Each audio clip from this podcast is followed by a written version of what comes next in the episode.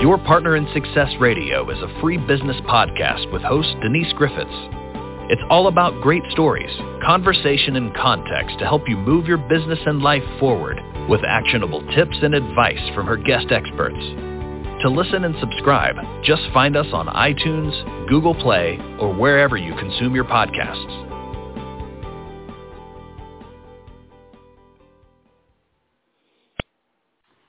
Welcome to Your Partner in Success Radio. I'm your host, Denise Griffiths, and the topic today is one that fascinates me, and it's business planning for freelancers, consultants, and other professionals working in the gig economy. Not quite a business, not quite a job. So my guest today is a leader in business planning, and his name is David Brown. He's been here before. I'm sure you've heard him.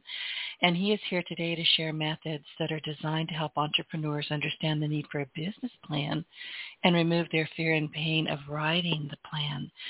He's an in-demand speaker and consultant, and David has helped many clients write their business plan to meet the requirements of lenders and operate their business. His first book, From the Bottom Up: The Ultimate Guide for Business Planning to Profitability, is a step-by-step guide for writing a business plan in what is really a no-nonsense format. And I have that book on my office bookshelf. Thank you, David. So welcome to the gig economy. David, welcome to Your Partner in Success Radio. Welcome back. Thank you. It's always a pleasure to be on your program and share some tidbits with your listeners. I just always enjoy it. Well, thank you. I appreciate that. And listen, the gig economy, just it's been around for a while, but I don't think it was actively, that there was a name for it. We all had hobbies. We all had something we were doing kind of on the side. Some of us said, okay, I don't want to have a brick and mortar business anymore. I want to, do something that's completely different.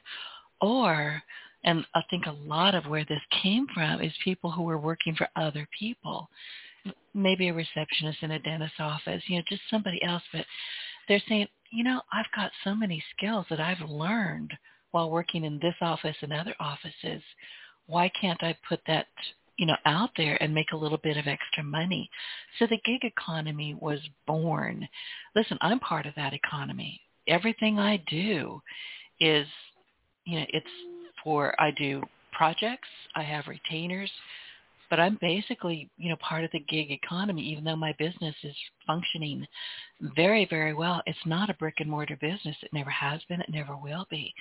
So let's talk about the differences, David, between brick and mortar businesses and the gig economy and what is so very different about planning that. Yeah, I think just like you said, it's been around for a long time. It just didn't have that name, and what really brought a lot of it to the forefront, or especially the last couple of years through this pandemic, is the gig drivers like Lyft, Uber, your DoorDash people on your delivery services and things like that. They go out there, and this is the extra way to earn some money. And right now, with the predictions of the most resignations that we've seen at one time coming right at us, all these folks that have been working from home all of a sudden say, I don't want to go back to the office. I've been working from home for a year and a half.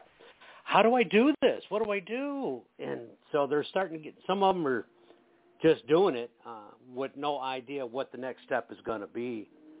And unfortunately, there's too many of those.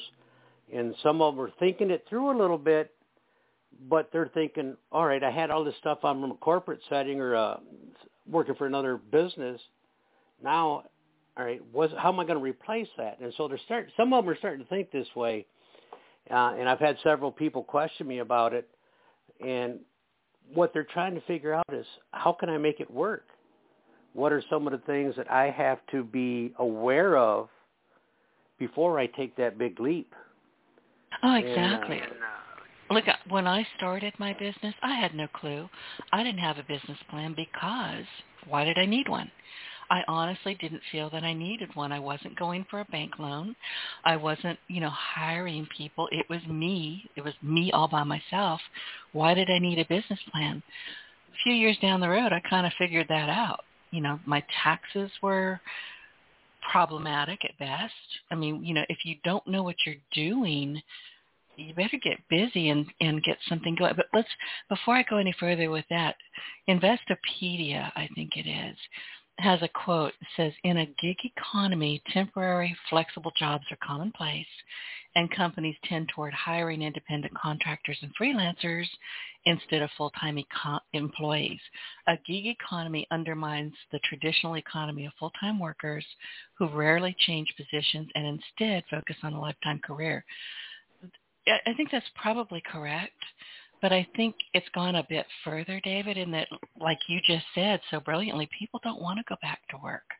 I mean, they're working just fine, but why do they have to drive their car, maintain their car, pick up their clothes from the dry cleaners, board their kids out to, pet sitters and babysitters? I mean, why do people want to go back into an office? I wouldn't.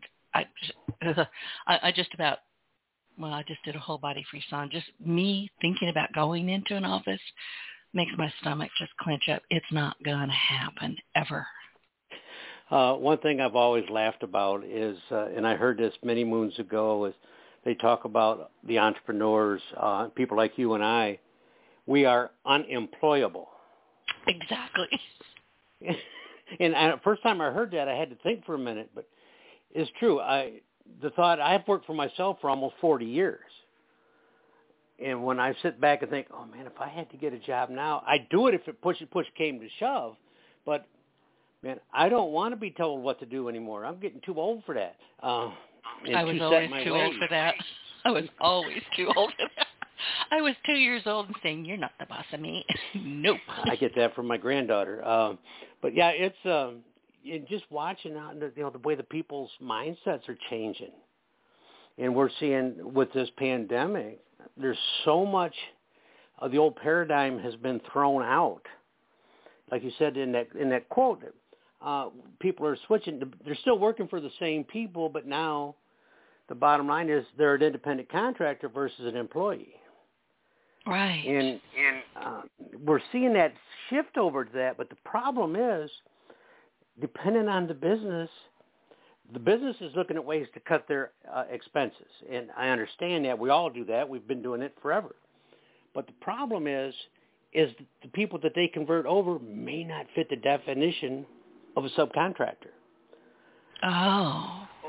I kind of rely back on my old insurance days when I had a contractor was hiring a subcontractor to do some work. They had to have 8 different pieces in order to qualify as an independent contractor, according to the IRS. So a lot of these people are getting moved from a W-2 to a 1099. The company's saving all kinds of money, and it's going to end up biting them in the long run if they ever get audited, because their staff is now independent contractors, but they don't meet the definition. And then the flip side is the independent contractors are sitting in a position, right? This just cost me a ton more money because now I have to pay 15% of my Social Security versus 7.5%. Right, and there went my benefit. Exactly, there went my insurance, whatever it was. Mm-hmm. And so people aren't, from the employee switching over, that is a big expense. We have to take 7.5% out of the right pocket, 7.5% out of the left pocket in order to match it, where before that employer did that matching, and people don't realize it. And so many people haven't a clue how to operate a business. And if they do, some of them shouldn't be because they just don't grasp the big picture. And we're seeing that with this economy and the way people are shifting. They don't understand it. I got to plan this out. What's it going to cost me? What do I have to have? I just had a conversation earlier this week with a young lady that moved to a full-time personal trainer. Left the pub she was at, decided to take the big leap, and I asked her, how much does it cost you every day to open up the business? She says, what do you mean? She didn't know. How many clients do you have to have come in every day just to cover your expenses?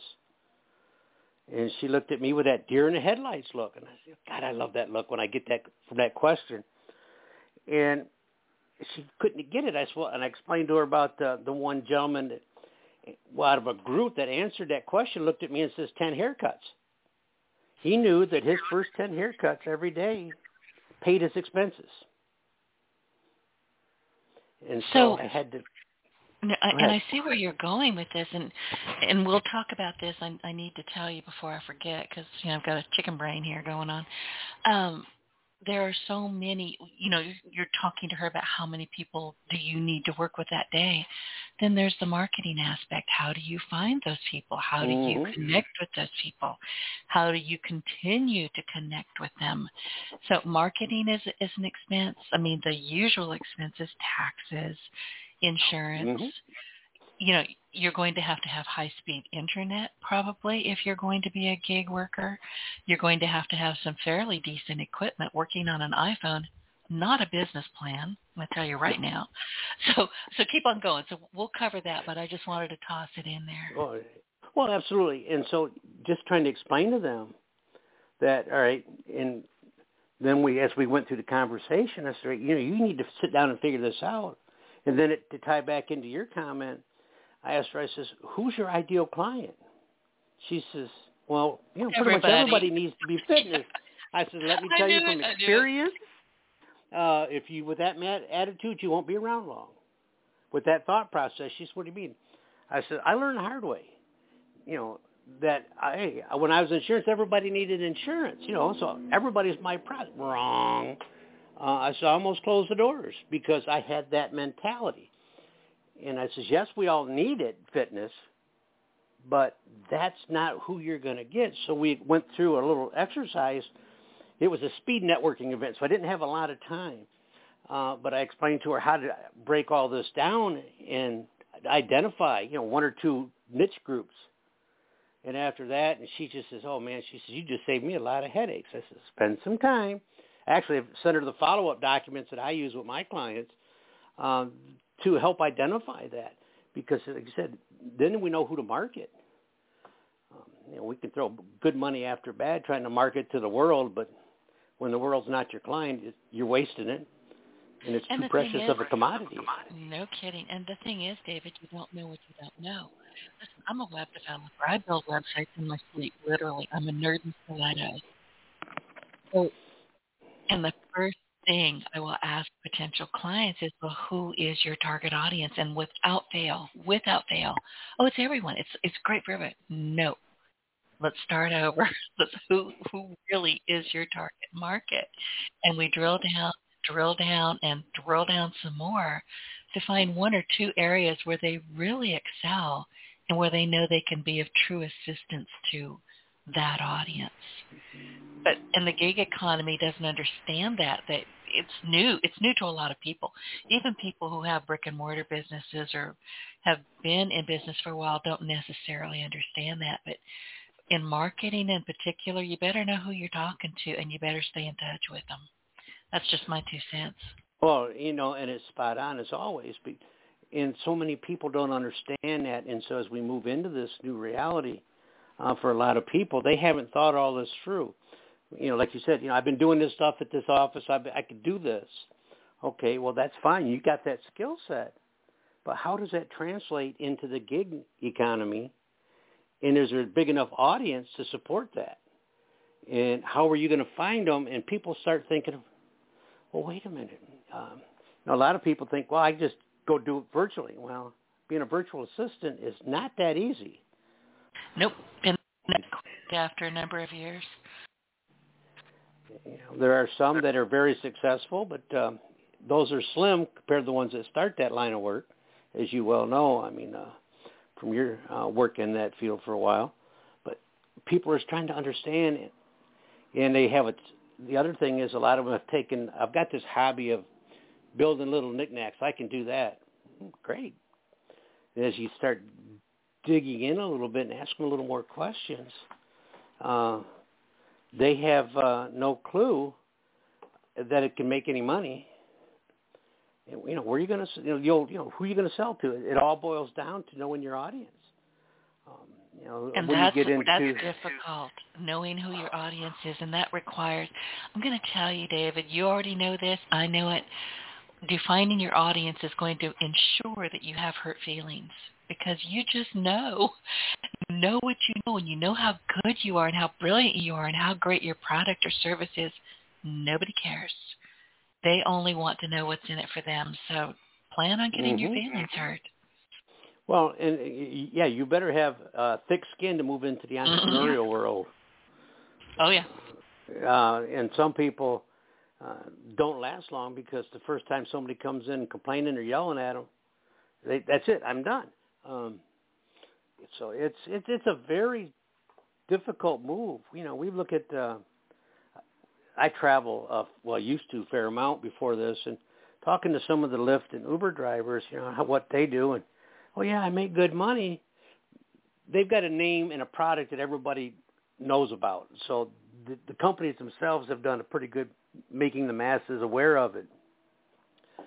Those are kind of the outliers, in my opinion, on when it comes to doing this, because it's just like Google has become a verb, you know, and a noun. Uber and Lyft have kind of went in that same direction for their market. And so they don't have to think about who their market is, because it finds them, because everybody traveling has probably got an Uber or Lyft app on their phone compared to the other lines of work out there that, you know, like say a virtual assistant or any type of consulting work. Used to be I talked to people when I tell them I was a consultant on the business, oh, you're out of work, right? I know. What is that? No, I'm working harder than you probably are. I'm a consultant as well. And I have to say, I was genuinely surprised that this pandemic didn't hurt my business at all. In fact, it actually grew it. But I've been doing what I do for a long time. So, you know, I didn't have to deviate a whole lot. So good for me. But a lot of people didn't have that background, and some of them I think still wandering around going, oh, what the heck? What is next? You know, I'm making money, I'm picking up clients, but I'm putting every penny. I'm not giving myself a paycheck.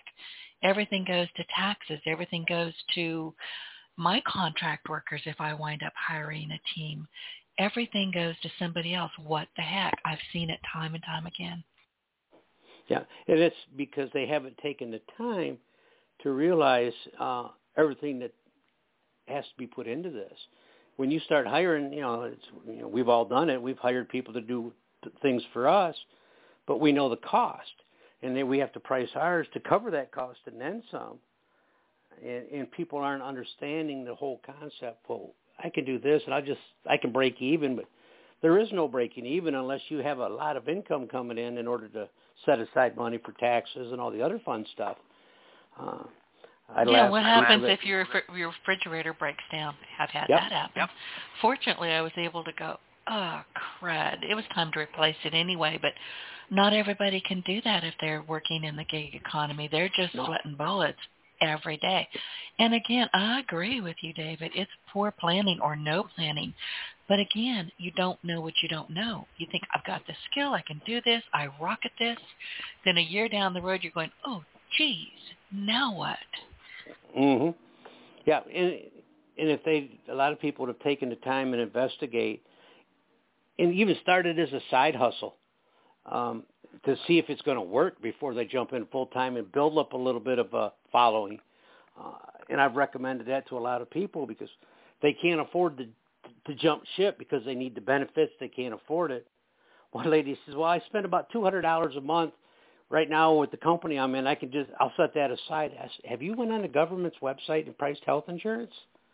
And she says, no. I says, you better be sitting down.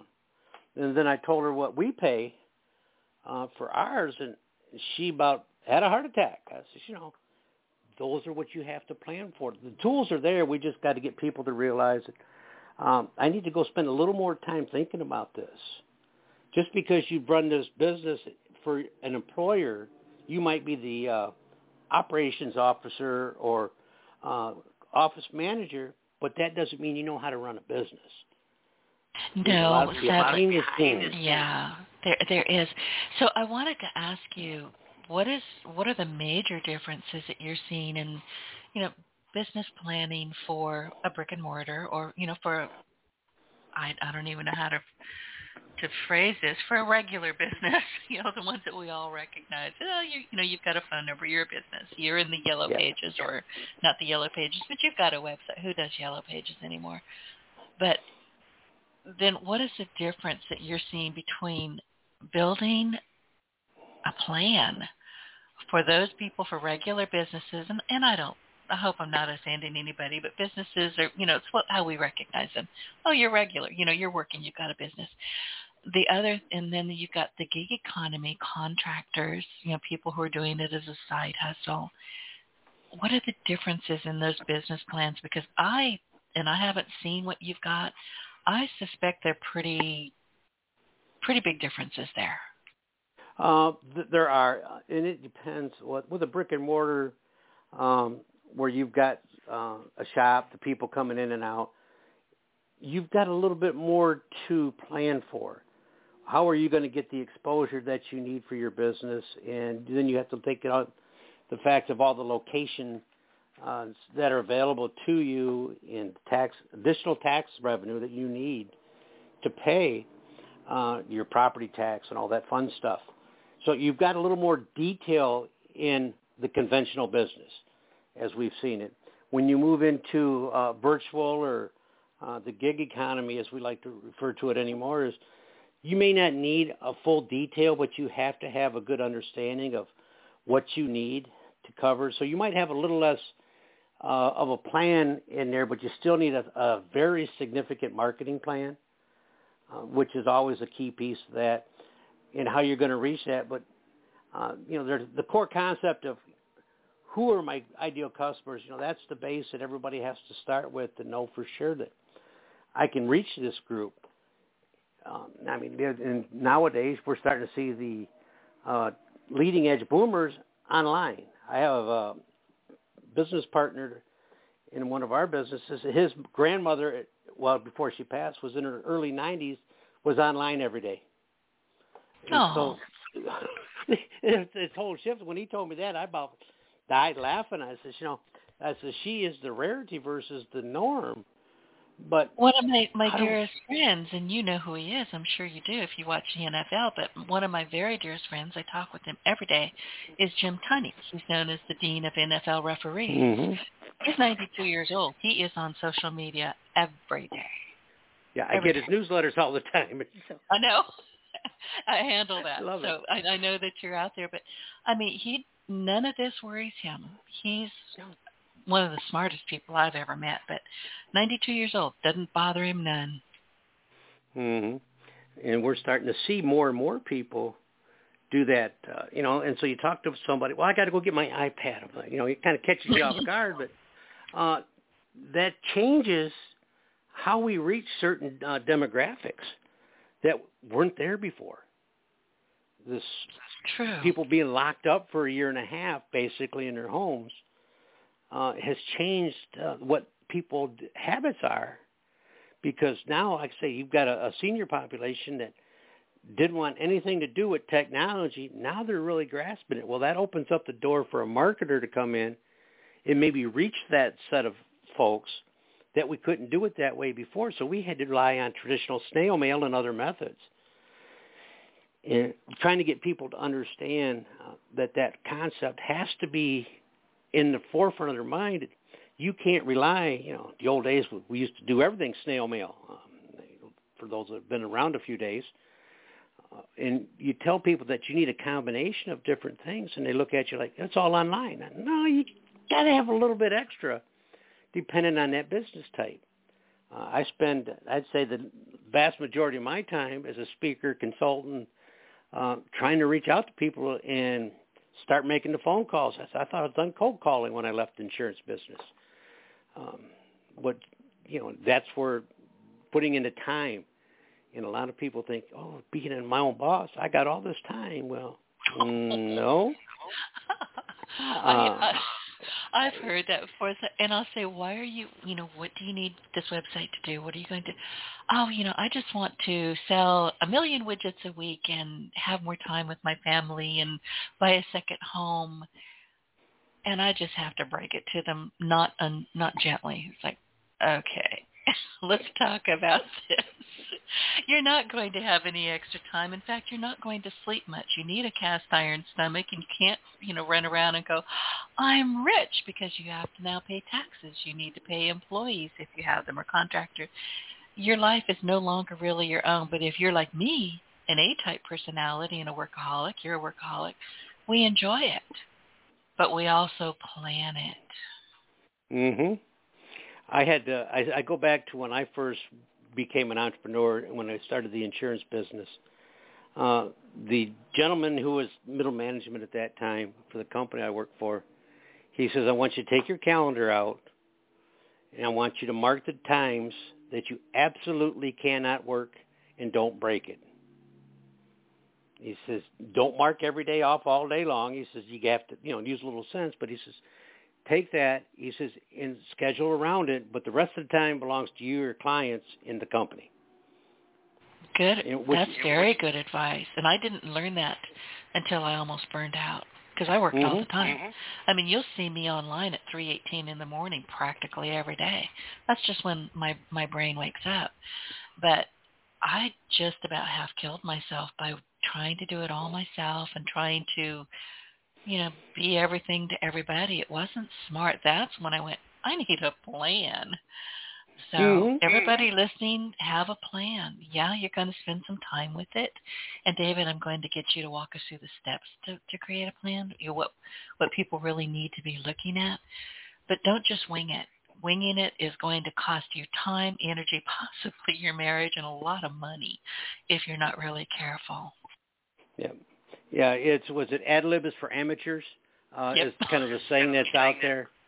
And so I don't care if it's just one piece of paper saying, okay, I'm going to be doing this. This is what I'm going to provide. And for that, this is what I expect from them in return for what I'm going to give them. But it's got to be something of value that you're going to provide. And what kind of return is it going to be? Those are the starts. Is it a pricing model that you can afford to do? And it just, I've seen, business plans from cocktail napkins to novels. I don't recommend a cocktail napkin, but it's a nice way to get a concept, then move into it. It seems like most things happen over a couple ginger ales here and there. But it's taking time to put a piece of paper in front of you with a pencil and say, okay, I can do this. If I did this, pen out a couple scenarios to see which fits best. And when you get ready to start this, people, I like to have these conversations with them is, right, what's it going to take to start your business? Let's face it, anybody can open up a consultant. All you need is a computer and a telephone. Oh, geez. You don't need a lot of big equipment, but you need a lot of knowledge. I was just going to say, if you're going to be a consultant, you better be on firm ground, and you better know what you're talking about and what you're advising or, directing people to maybe think about or do. Because, listen, the Internet is forever. You get a lousy reputation, you're not going to get away from it, and it can happen almost instantly. Yeah, once it goes south, it's hard to repair. It takes a long time and a lot of work. And there's some out there that have deserved the reputation they have gotten. But I always ask people, what's it going to cost? If you're going to buy into a franchise and run your own franchise, it's a little different than hanging out your consultant shingle. And, as we said earlier, when you tell people you're a consultant, oh, you're out of work, huh? That was the mindset that people said when you were a consultant. And it's still there. I could probably tell you right now, my mother has no clue what I do. My family, I did the same thing. I would try to explain to my family that what I was doing, social media marketing, consulting, and finally I just said, I'm a web developer. Oh, okay. They got that part. I had to simplify it way, way, way down. That's not what I build websites, but I also build businesses with those websites. But some, your family is probably not going to be your customer, so leave them alone. Yeah, I get a kick. I'll go over there and talk to my mom, and she'll say, well, your brother's doing this. He's back to work at this and this and this. She says, but I don't know what you do. I said, Mom, I said, look on your desk. I write books and I talk to people. Oh, bless her. And she's in her mid-80s. And I talk to people. I love that. And here you're doing it today.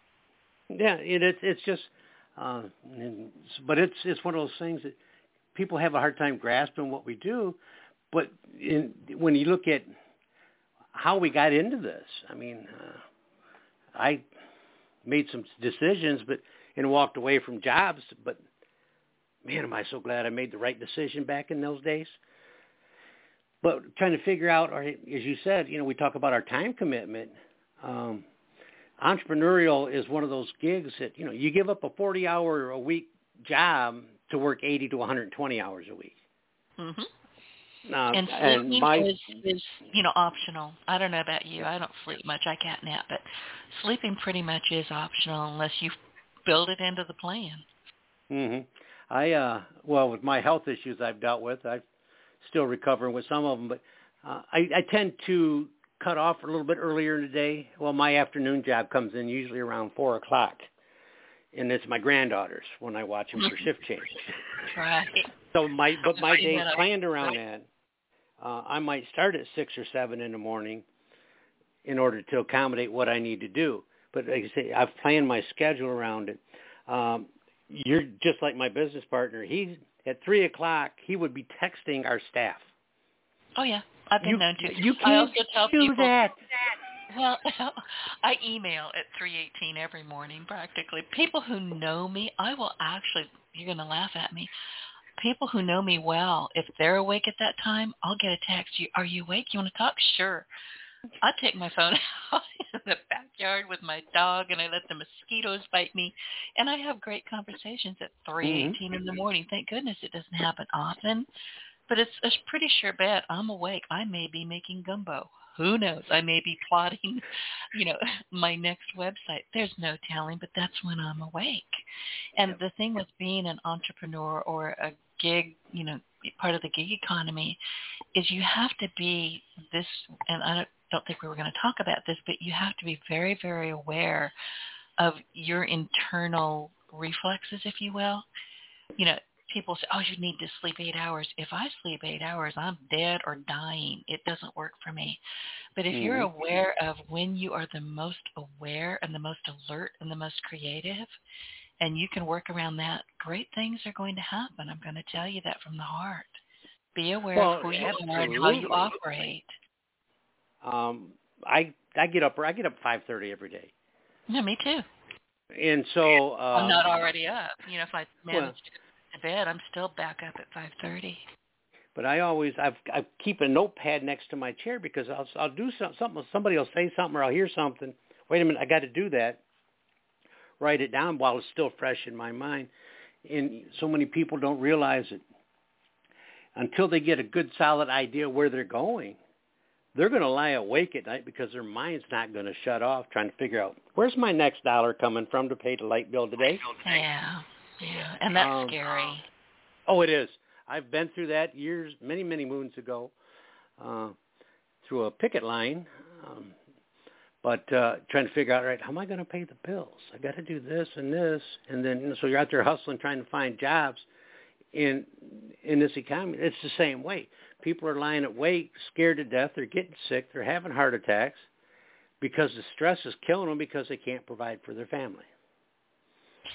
And honestly, and I know, I see it, we all see it, this is nothing new. Mankind has always operated this way. But the thing is, with planning, and instead of just knee-jerking and saying, I'm going to offer, I don't know, haircuts on the front lawn. Just pick something silly. It might work, by the way. You never know. Yeah. But anyway, I'm going to do this. I'm just going to do it, and I'll make money, and I'll pay the bills. But you might have been able to pay the bills, but now you have to pay Uncle Sam. You have to pay for any help that you had. You have to put gas in the car. You need to bring groceries into the house. So planning, and that's why I'm talking with you today, David, is you've got to ratchet back the panic a little bit and sit down and make a plan. Well, right. And I think that's the key. If we've gotten anything across to the listeners today is without proper planning, all you're going to do is spin your wheels and cause yourself so much grief. And not only you, but your family. If your family isn't supportive of what you do, you know, I'm talking to your immediate family living in your household, if they're not backing you with your lifestyle, it's not going to work. So as you plan, get your spouse or your significant other involved. I always say, you know, when I do my planning, I like to have a few heads in the conversation because we all look at things different. So as you write your plan, you know, ask questions of people. Well, what do you think of this? How can I figure this out? And I get questions all the time. Hey, what about this? Could I do this as well? Then you give them a little point and help them out. You know, it's all about you and I both and so many others. It's all about how we can help people. And I was one of the speakers the other day. I was at the meeting I was at. Said that now, you know, we want to take our success, and now we want to become significant. Oh, and we do. I like that. I wrote it down right away just because it's going to ring true. We want to be able to help other people. And answering a simple question here or there, I have no problem because I like to help people. And so giving them pointers of where they can find us or share a document that I found online that's very helpful, I do that. And I have templates on my website to help with the budgeting and different things that people can download just because I want it out there for them, because the more ammunition they have as they build their plan, the more successful they can be. And it's just starting from scratch and asking yourself those heartbreaking questions.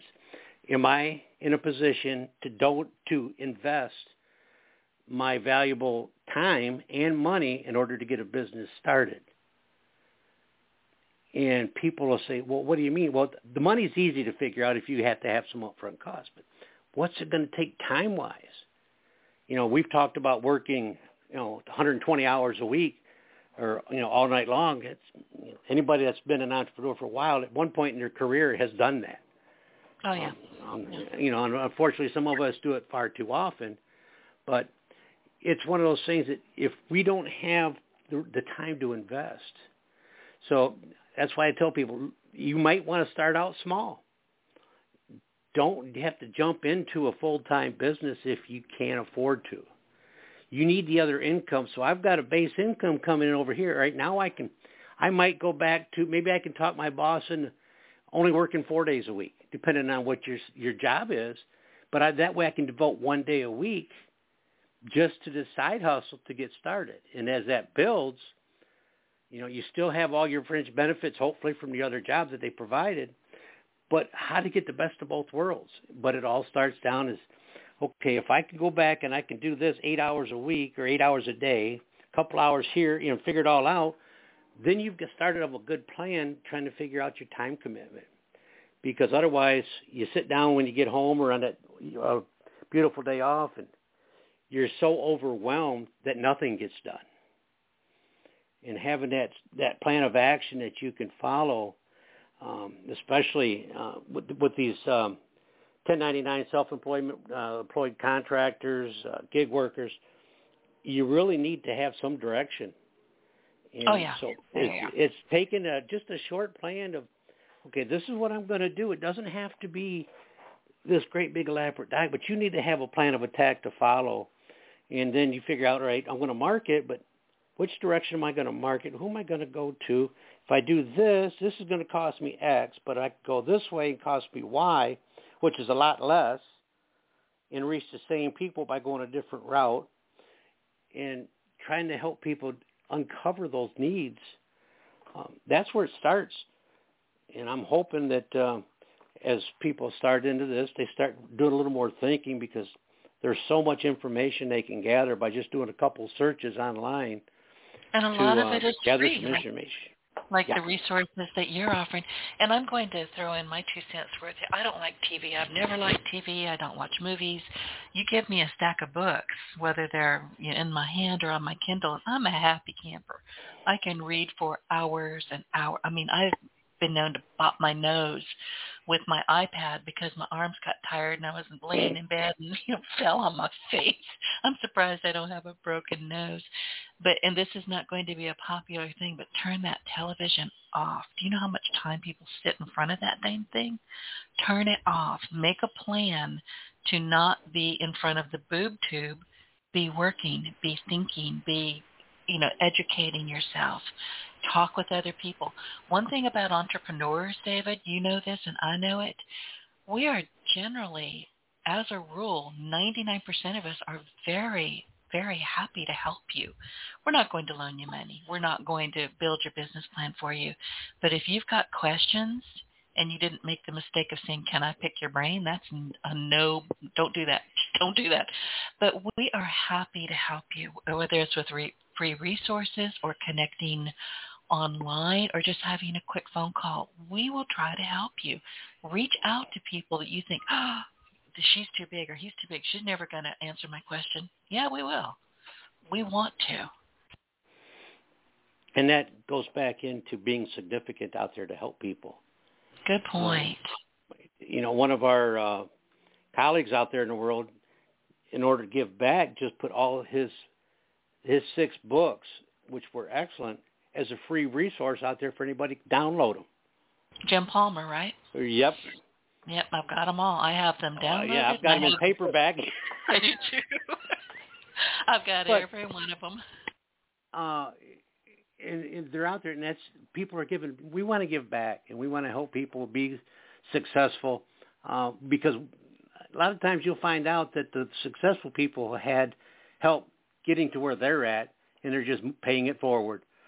Mm-hmm. And I love answering questions for people because I've learned a lot of stuff from just talking to people about their business. They got some great ideas, and, wait a minute, I can use that idea in my business over here. So it's kind of a selfish thing in some respect, but people will find out that there's generally a lot of interest from people about what you do, and you want to be able to explain to them quickly in something without going into a long dissertation of how you help people. Everybody's helping people, otherwise they wouldn't be working for themselves. Right. Years ago, that was called the elevator pitch. Now it's just keep it simple and concise, or as I put it, keep it Homer Simpson simple. Just say what you do and move on. Start listening to the other person. Well, yeah, and just like I had to tell my mom, I write books and I talk to people. I help them build the business. But she could understand that. And there's a lot of people out there. You don't have to have a PhD in business to come up with all this stuff, but you can get out there. Just never stop learning. Put that in your plan. Right. You and I both have said we read and listen to things all the time. I binge watch podcasts a lot of times or listen. I'll set up. I'm in the process of setting up another computer just for that purpose. I'll have a podcast going 90% of the time. Just because I want to gather that knowledge, and I was listening. And some of them I've had to actually shut down everything else I was doing because I was so interested. I had to start all over again because I took pages and pages of notes off these podcasts.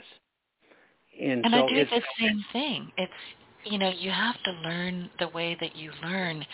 Again, and I cannot stress this enough, turn off the news, turn off the TV, shut off cable if your wife will let you. I cut it out 11, 12 years ago. Healthiest thing I ever did for myself because I was paying a ton of money for a TV that I never knew where the remote was. I don't watch TV really. So, but I spend that time talking with people like you and networking. Listen, some of the best things to do to find information, to get great advice, and honestly some crappy advice. Be careful what advice you really take. But go into Facebook groups. Go into LinkedIn groups. Hang around. Don't jump in. Don't jump in right away. Find out who you like what they're saying, you trust what they're saying, and follow those people and connect with those people. You will learn more just doing that than you will be going from gig to gig to gig going, oh, my God, oh, my God, oh, my God. Listen to people who have your best interests at heart and shut out the other ones. There's an awful lot of bad advice out there, especially in podcast groups. Don't get me started on that. But, yeah, but you know, again, we do want to help you. Just ask us, listen to us, read us. We're out there.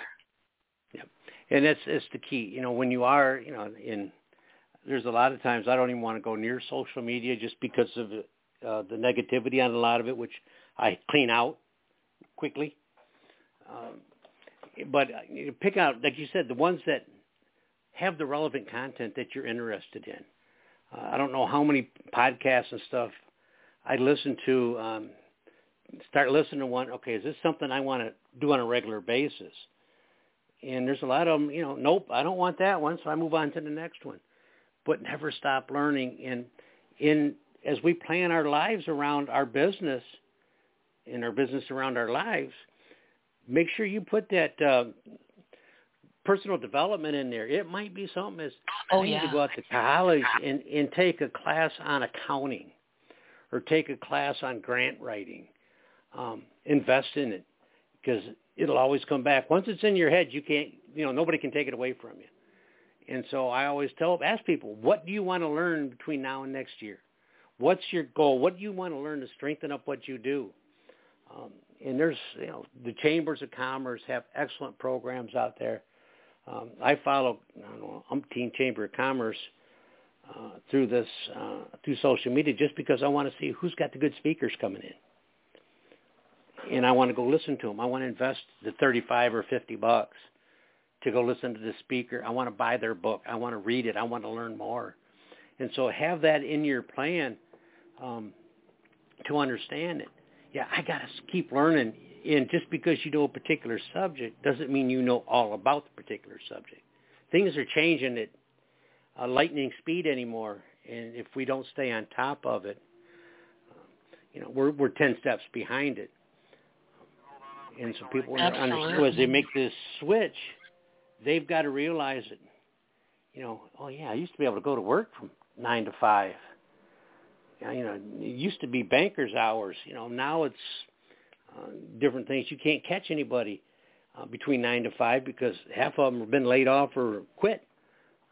But there's a lot of people that are making this switch as a matter of survival, but understand that if you don't plan it out, you won't survive long anyway. So sit down with a paper, a pencil, write out. Just ask yourself if you're willing to do it. And I just can't stress that enough to people. And then once you make those hard decisions, you know, make sure you've got some good advisors. You know, we talked about the online folks. You know, be careful who you listen to because you may get the bad advice. But make sure you've got a good attorney or get one that can help you through some of the process of setting up your business. And the same with an accountant or bookkeeper. You want somebody that knows how to do this. You know, and if you can start you also may want to trademark whatever it is that you're going to be doing. Because if you don't, down the road, and you're using a particular term and it belongs to somebody else, now what? So, you know, look at all the different things that going with a conventional business also are going to, at some point, impact your gig business or your contracting, whatever it is that you're doing. So, David, let's kind of start from the beginning. So we've given a lot of, thank you. I mean, you've given a lot of advice here, but where do you tell people, okay, I've got this epic sheet of blank paper. What do you put as number one, then number two, and number three? What steps should they be taking? Well, the first thing I always start with, why do I want to be in business, and what's my business going to do for people? Why am I there? You know, the big why. And if once you identify that, it doesn't have to be a full page. It could be one sentence. You know, we talked about helping people. You know, you want to do that, but just figure out why you want to be in business.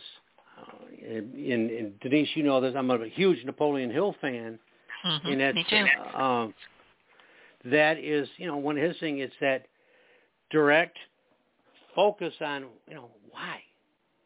And it all starts with that. Before you can move on, why do I want to do this?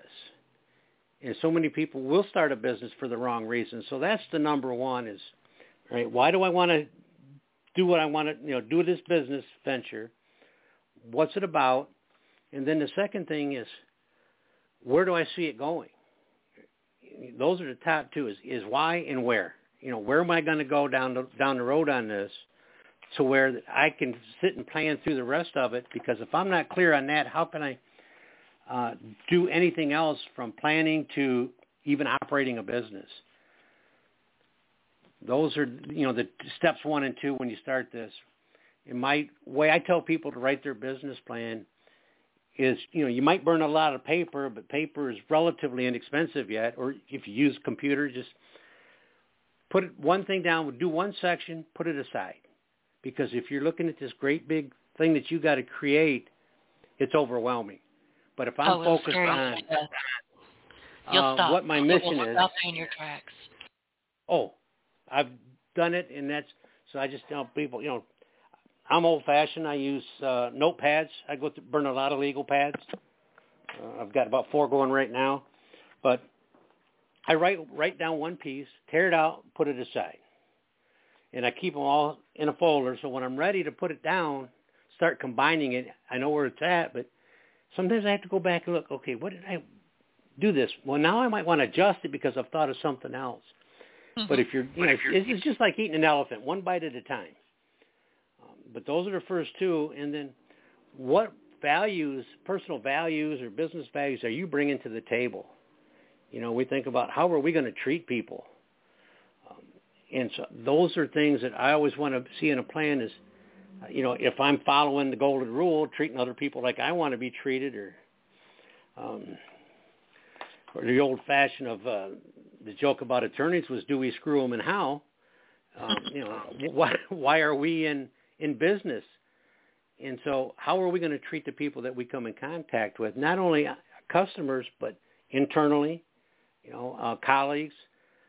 And as Denise says, you know, we've all got a good relationship among us that know the one people that know each other, and they're willing to share ideas. And when somebody needs something, they're always there.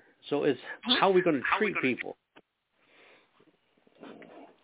But then, you know, when I get into that, then I want to move over to the get into, you know, who's going to be my advisors? Who's going to be my team? If I have to hire employees, what positions do I need? Who's going to be the leadership there? What are they going to do? What qualifications are they going to bring? And then once we get through all of that, then we start looking at our marketing. Who's our customer is, you know, we have to identify that early to see if it's even viable a business option. But who's the competition out there? What makes me in my business selling this widget different from the guy down the street that's selling the same widget? And if you say it's just because of me, wrong answer.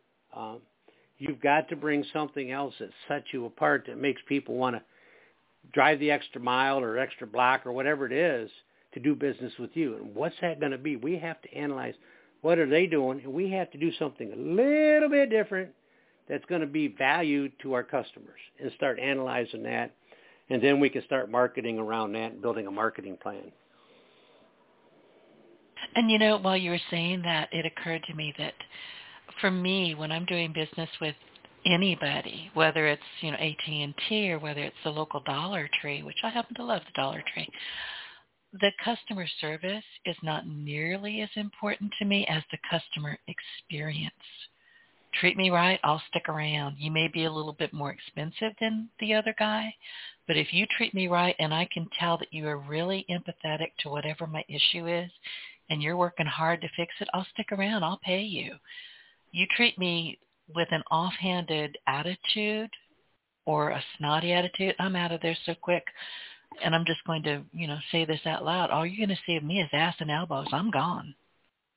And I think people are getting a lot less willing to put up with poor customers' experience, not the service, the experience. There's two different things. So, you know, keep that in mind.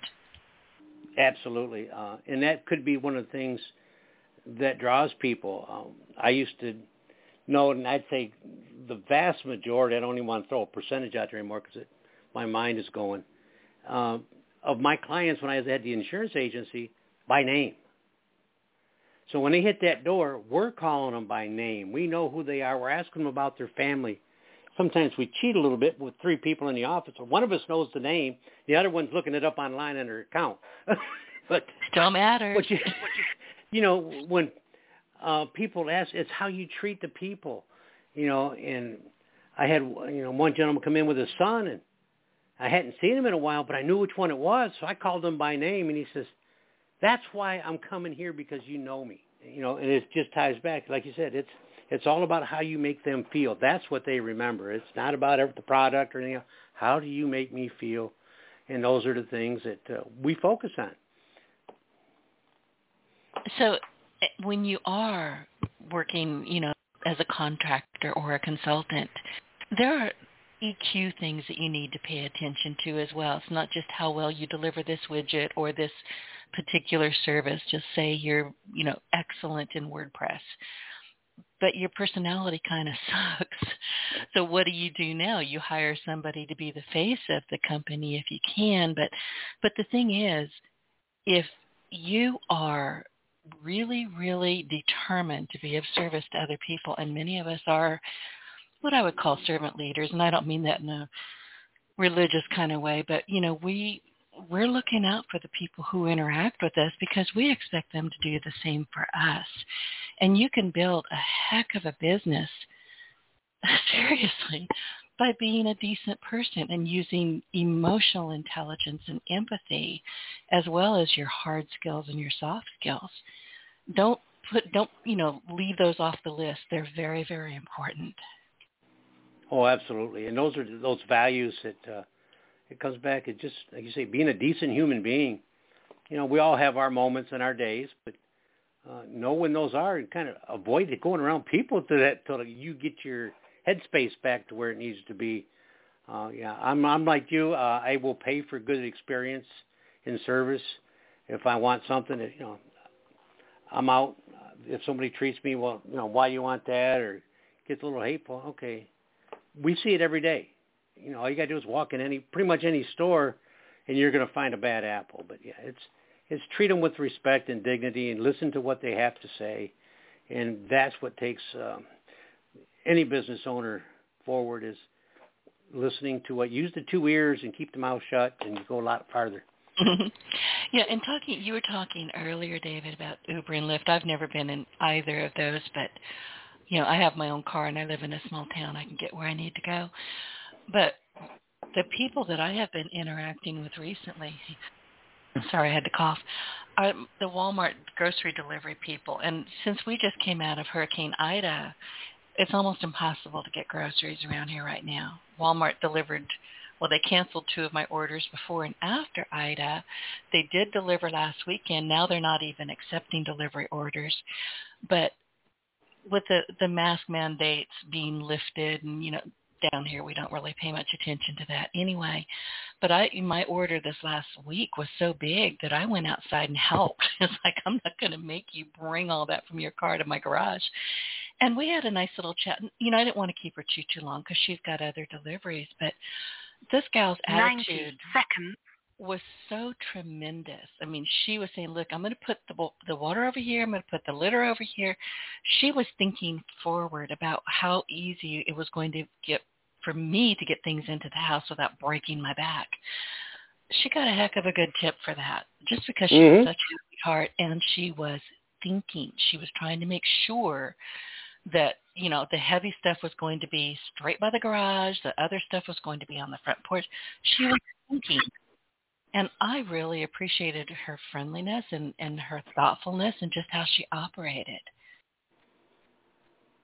Absolutely. And that's what it is. It's, that's the experience that people remember.